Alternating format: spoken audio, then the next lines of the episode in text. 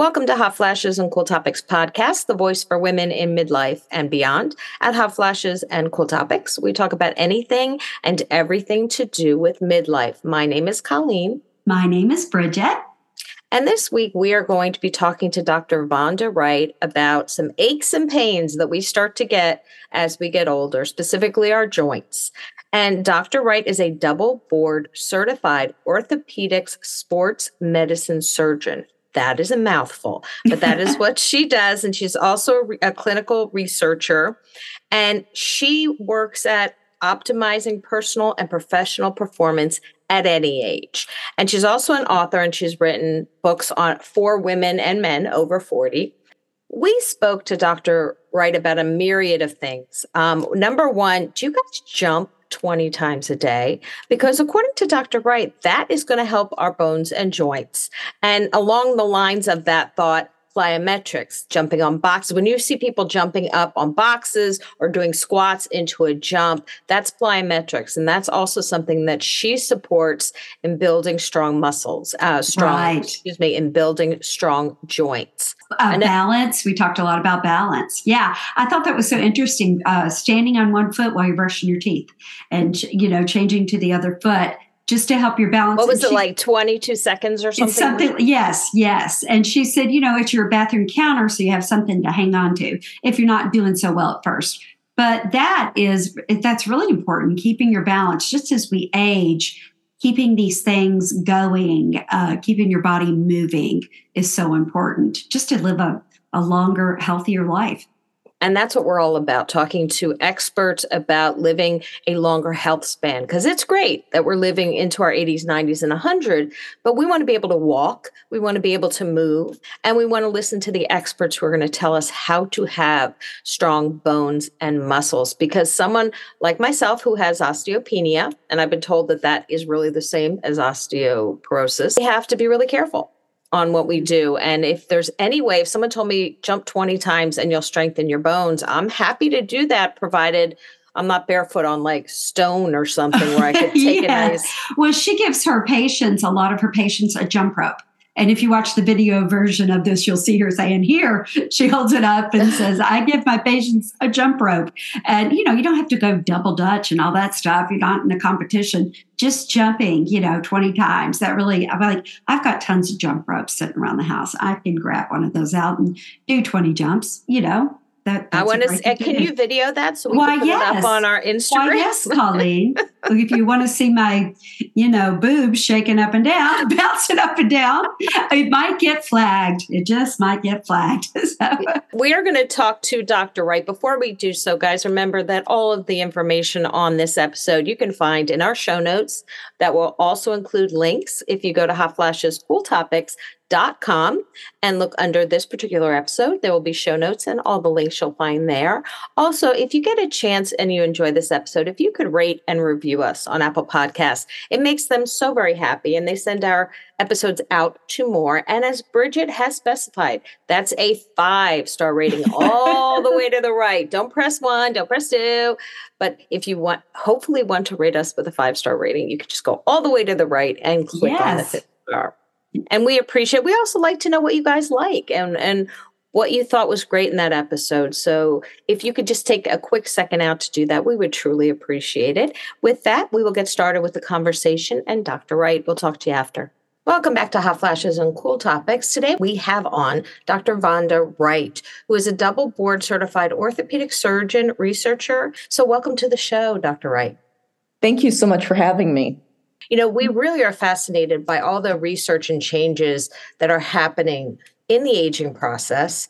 And one of the topics that we thought was important to talk about, obviously, is bone health. Because as someone who has osteoporosis, I'm mm-hmm. always concerned about fractures. So, can you talk a little bit about bone health as we start to age?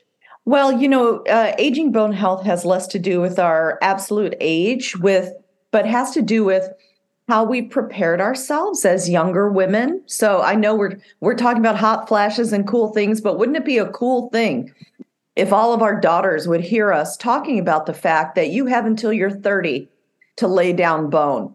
And so whether you have a day job that sits in a in a desk all day or whether you're a, got a very active job bashing your bones, meaning jumping up and down 20 times a day, which ladies is all it really takes to stimulate uh, some of some parts of bone health, or uh, amazing nutrition, which includes whole foods with lots of protein, at least a gram per uh, pound a day, which we can talk about why I say things like that.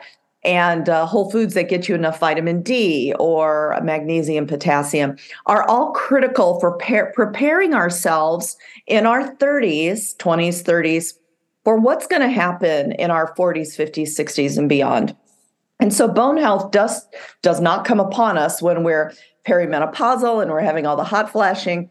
It is actually a lifelong pursuit because bones are the structure of us, right? So, what happens when we fracture. Well, most of us don't even know we're osteopenic until we fracture. Osteoporosis is a silent disease until it screams at you when you break something. And it can be something big, like we fall uh, down from a height and we break our hip, or we break our, our distal radius, the end of our arm as it attaches to our hand. Or many women, as they age, will fall from a standing position. They're minding their own business in the kitchen and they break and then they fall. And so, you know, what happens when women break like that? Let's talk about hip fracture. And so, uh, your audience can't see it, but I, I have this sawbones hip in my office that I often play with. And a hip fracture is a devastating life changing event, no matter what age you are. I've had 28 year olds with osteopenia get it, I've had 50 year olds with osteopenia, and I've had the more typical 70 year olds. 50% of us do not return to pre fall function. And if you're elderly with a hip fracture, 30% of you will die in the first year. So I'm not kidding as your orthopedic surgeon when I say that along with the hot flashes the brain fog the the everything else that we commonly associate with perimenopause and menopause many of which that will go away in our 50 as we're 55 and 60 years old our bone health and our lean muscle mass problems will not go away by themselves so I am a big, big advocate of number one, getting women to understand that uh, our bones are our livelihood. Without strong bones, we're frail, which has its own line of complications. Um, and that there's stuff we can do about it no matter what age. And so, so A, being aware is number one, right? If your mother is shrinking, no matter what age you are, my mother used to be as tall as me. I'm five four. Now my mother comes up to here. Well, shrinking is a sign that your vertebral bones are getting uh, smaller and smaller. So if you see in your family women are shrinking, women or men are shrinking, or you've had a fracture, the number one uh, predictor of future fracture is past fracture, or you smoke, have diabetes type 2, have a known family history of, of people falling and breaking their hips. If you're a teeny tiny person or a fair person, those are all risk factors for silent osteopenia, osteoporosis. So, A, that's awareness. B, I am not of the school that says you have to wait until you're 65 to get your DEXA scan. Now, those are the national recommendations. That's what your insurance will pay for. But what I am advocating is that people save up their $250, which is what a DEXA scan costs, some much cheaper in this country, and just go get one yourself number one is education. Number two, do not take no for an answer when it comes to your bone health. Seek out to know what your baseline is, no matter what your age is. I would like every 40 year old woman, as part of her adulting, to get a DEXA scan because at least you know where you are before what happens around perimenopause. We can lose 20% of our bone density in perimenopause, menopause, and the five years after menopause. In that 10 year time, we can lose 20%. So, number two. Number three, what happens if we're already osteopenic? What happens if we want to prevent becoming that way? Well, bashing your bones still applies unless you're really frail. So, literally, the research says jumping up and down 20 times a day. I often give, I, I work with women both orthopedically and as private clients. I give them all a jump rope if you want to be fancy with your jumping. Otherwise, you can stand at your sink in the morning when you're practicing your balance by standing on one foot and just jump up and down 20 times. That stimulates the electrical pathways that because our bones use um, use minerals which carry a charge, uh, and it helps lay down new bone. So jumping. Number two, build lean muscle mass. I am a huge proponent of lifting as heavy as we can at this age. So if you're going to start lifting and have never ever lifted, you can grab one of my books that'll tell you how to do it, or you can grab a trainer because it's not form matters. But once we learn how to lift properly so we don't get hurt, I like women to put down the mamby pamby pink weights, which do us no good, and lift as heavy as we can. Few reps, four to six reps for four sets. Because what are we trying to do at our age? Unless you are a distance endurance runner and need endurance, what we are trying to do is build power. We need to be able to get up from the ground. We need to be able to lift things over our head. That takes power, not endurance, right? Also, lifting heavy regenerates our stem cells in our muscles. They're called satellite cells, which then help us build more lean muscle mass, which is the whole point because building lean muscle mass will then pull on the bones, muscles are all attached to bones, and stimulate bone health. So we have education, building better bones, and then we have building lean muscle mass, which in itself is a longevity factor. So uh, these are critical things that if we don't do something about it the minute we discover we're perimenopausal and we're not sleeping, our brains are foggy, and we're having hot flashes, it may be too late because the musculoskeletal effects of low estradiol can be permanent and devastating, right? But if we get in front of it and have the knowledge base, there's things we can do about it. So when you're talking about that's the first I've heard, which is great to do as heavy as you can because we've all heard repetitions lightweight because a lot of women think they're going to look like a bodybuilder. Okay, let me, done. yeah, let yeah. me talk to that. Lifting light weights will never make you look like a bodybuilder. Number one. number two, without estrogen, it takes even more work. And so there is a group of women, I just watch what they do all the time. They're called the Wonder Women.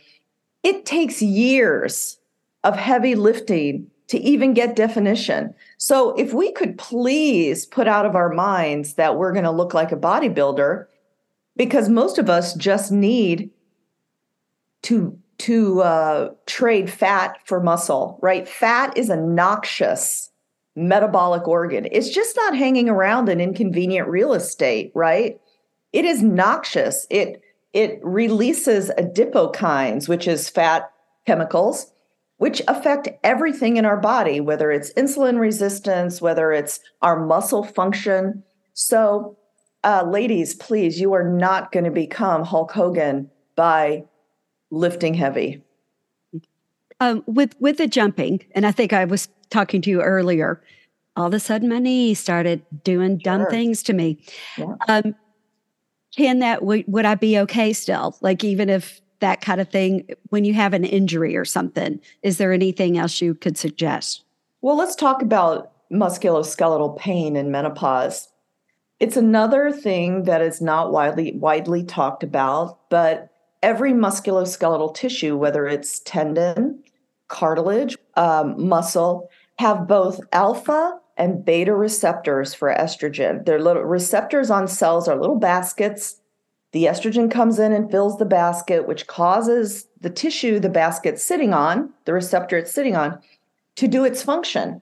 Without estrogen filling the estrogen baskets on your cartilage, the cartilage becomes less structurally sound and can be painful. So 80% of women, 80% of women in perimenopause and menopause will have increased musculoskeletal pain.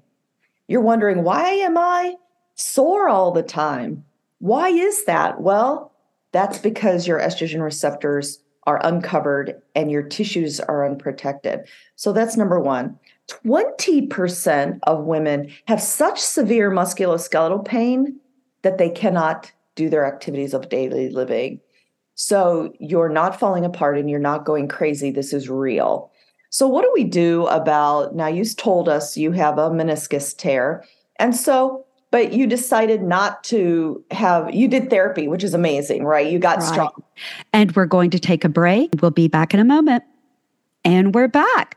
If jumping up and down hurts, we have a bigger problem than we think we have, right? We we really need to address it and there are ways to feed your cartilage besides hormones that will allow you to continue to be active because here's the death sentence. And I say this to orthopedics uh, surgeons all the time. I'm about to give grand rounds at Mount Sinai in New York. I'm going to say this to every all of them. If you say to somebody as a physician, "Oh, just stop it if it hurts," or "Why don't you just grow up and act your age and just," you are sentencing them to sedentary death syndrome because nothing will kill you in a worse way, except lightning maybe, than telling somebody just to sit still. You are sentencing them to a long, slow death between health span and lifespan. And so uh, we have to do better and find ways for you to be able to play tennis again by building lean muscle mass, by feeding your cartilage, by by understanding how augmenting either with estrogen or with estrogen-like substances to make your musculoskeletal tissue better. There are a lot of women in our demographic, like you said, that suffer aches and pains every day. They get up, their muscles are tight, they're they they're afraid to jump, they're afraid to do any type of plyometric training. What do you say to those women to get them kind of out of that mindset that I am going to injure myself if I try to jump from the floor to that three foot box? Well, uh, A, I'd examine where that mindset comes from. Where did that fear of mobility come from? And I want to return to that. Where did that fear of mobility come from? Number one. Number two, have they been hurt before? I mean, maybe they've had a terrible injury and there is that fear, even in young athletes, that you're going to do it again. But if you're afraid to jump from the ground to three feet, there are a variety of plyo boxes and First, we can step you up onto a 12 inch box, right? Everybody can step up 12 inches because an average step in your house is eight inches. So once you feel comfortable up and down on the 12, then I'm going to ask you to jump up into the 12. And when you're like, this is so easy, I'm not a child, right? We may increase it to 18, but plyometrics are critical for women who don't have frank osteoporosis minus 2.5 or uh, standard deviations on our T score um, because it does so many things. It stimulates muscle, it stimulates stem cell um, uh, growth. So, but to your point, I think we can, can o- overcome fear by progressive overload and not thinking the first jump is 36. For instance, uh, when I started plyo jumping, I had that fear. I still, I talked to my husband about it last night. My husband was spotting me in the gym last night. And I am plyo bo- boxing 24 now. I started at 20. Now I moved up to 24, but I still do. I get it. I have that fear that I'm going to trip and my toe's going to catch and I'm going to fall forward. And you know what he said to me? Yes, real fear. But what happens if you fall forward? You fall forward onto a cushioned box. So I get it, but we start slow and we progressively overload.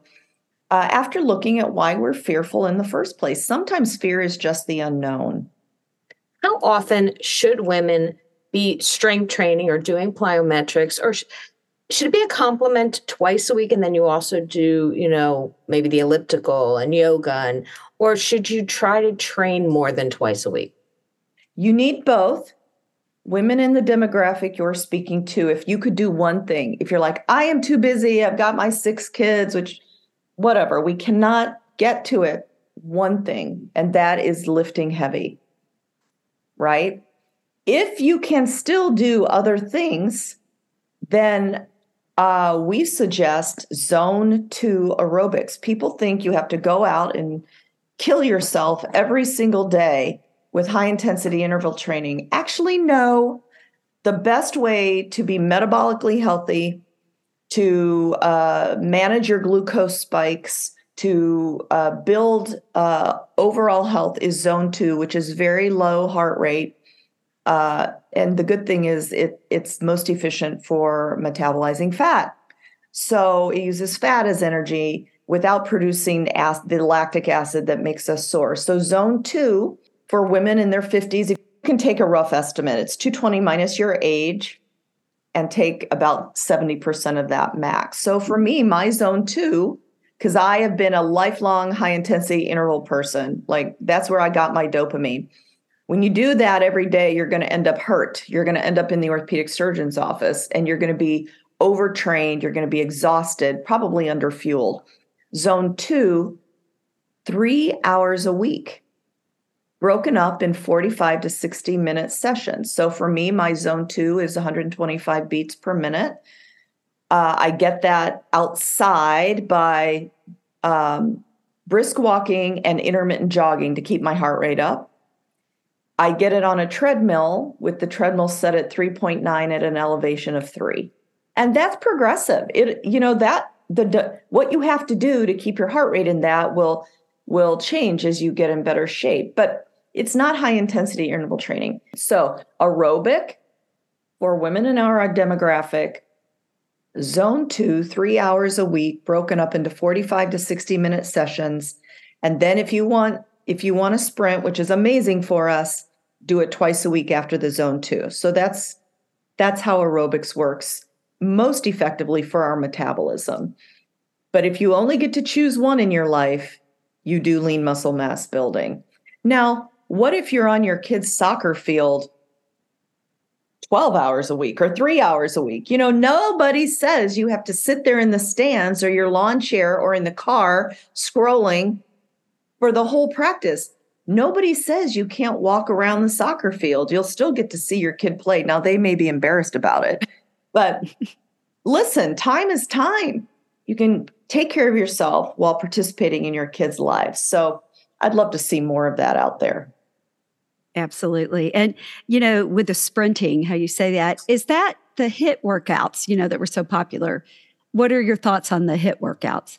I don't mind HIIT workouts. Uh, you know, a couple times a week. But what I see, and and I'm not going to name brand names, but what I see is when you hit workout six days a week, I'm not really kidding.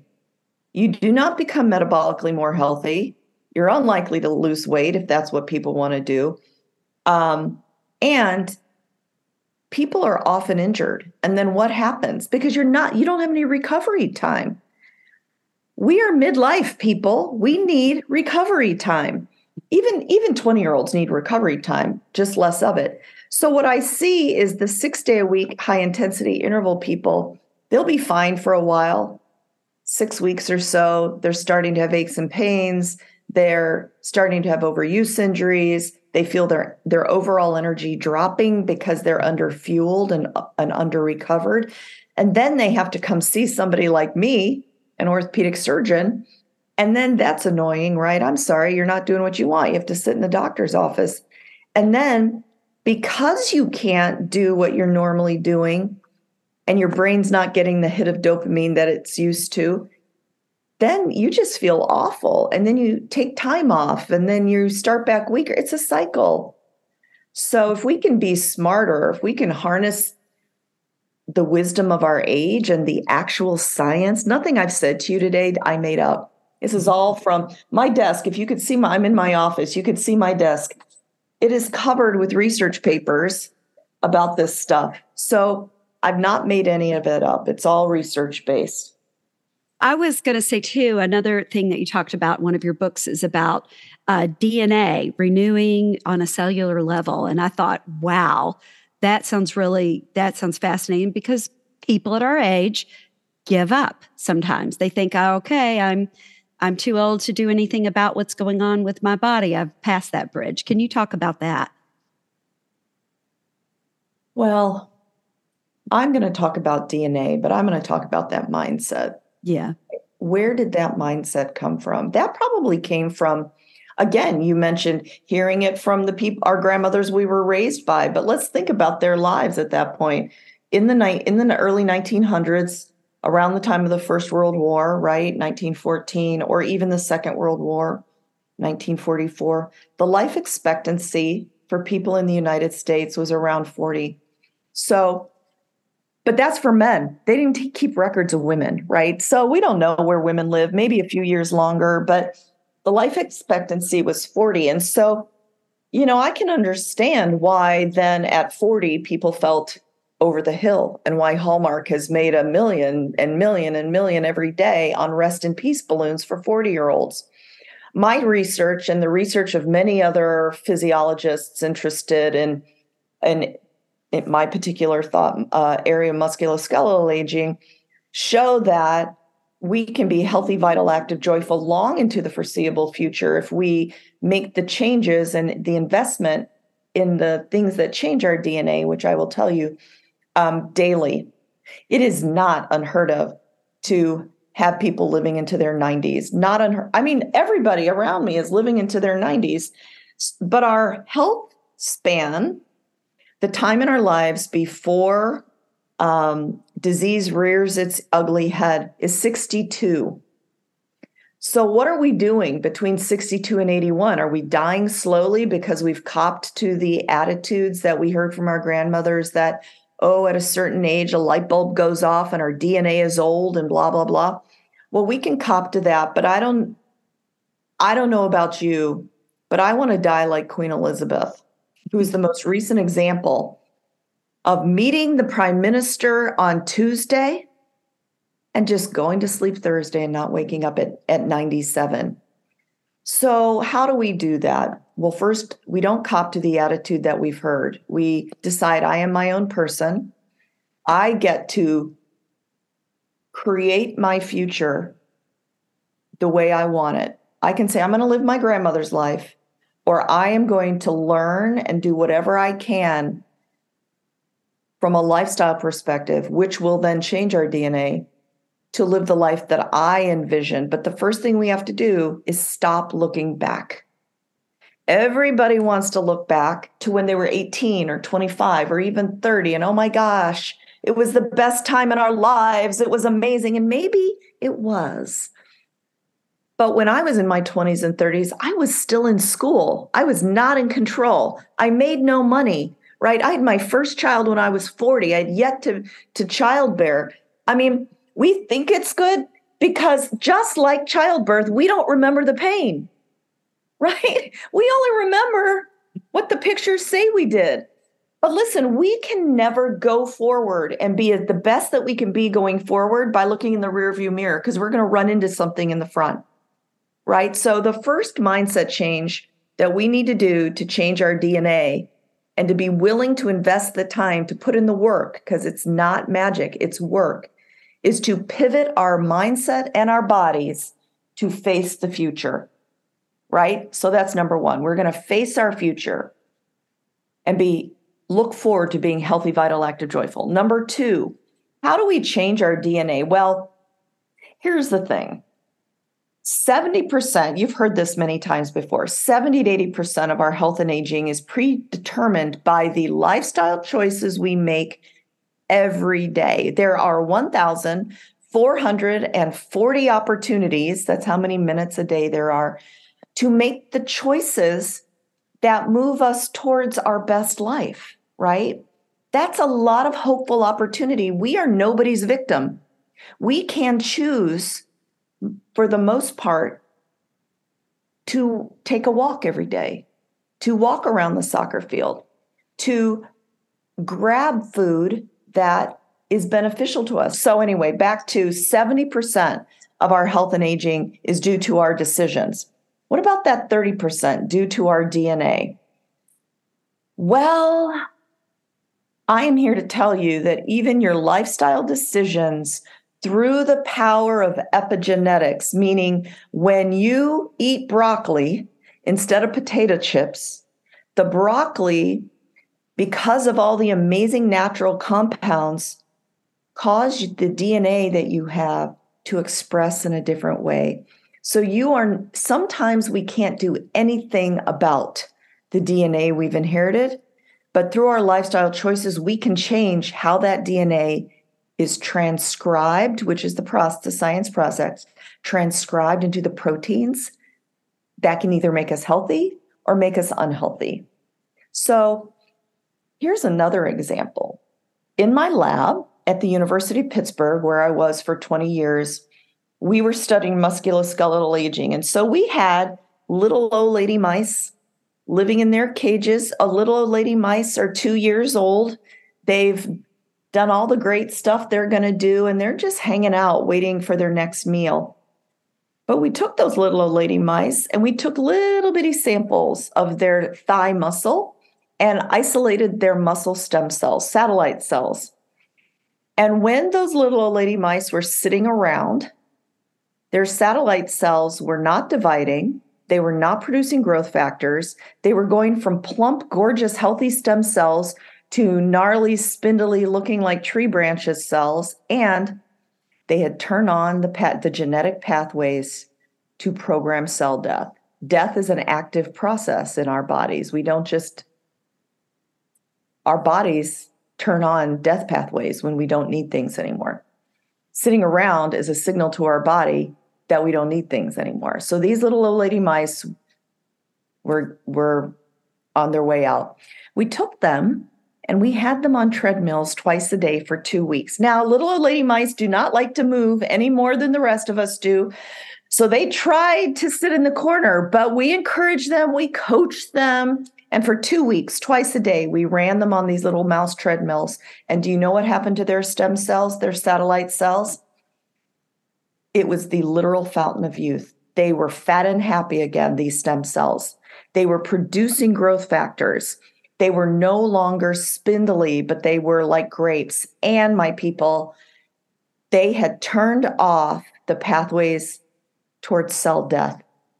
Something as simple as exercising on a treadmill, no matter what your age will be, or some of the first studies in humans were done in 90 year old people sitting on a chair, can completely change your body's perspective on where it is in life and change us at a cellular level. That is the most hopeful uh, message I think I can give you today. You are nobody's victim. You have the agency to choose, and your body will respond. Well, we will make sure to have um, links to your books in our show notes and links to your website. And we really appreciate your time today. Oh, thank, thank you, you. so much, Dr. Vonda Wright, for joining us. And we appreciate it. Thank you so much for having me. Thank you so much, Dr. Wright. And remember, like Colleen said previously, listen, rate, and review us. Check us out on YouTube. You can see this interview on YouTube. Have a great day, guys. We'll talk to you next time. Bye.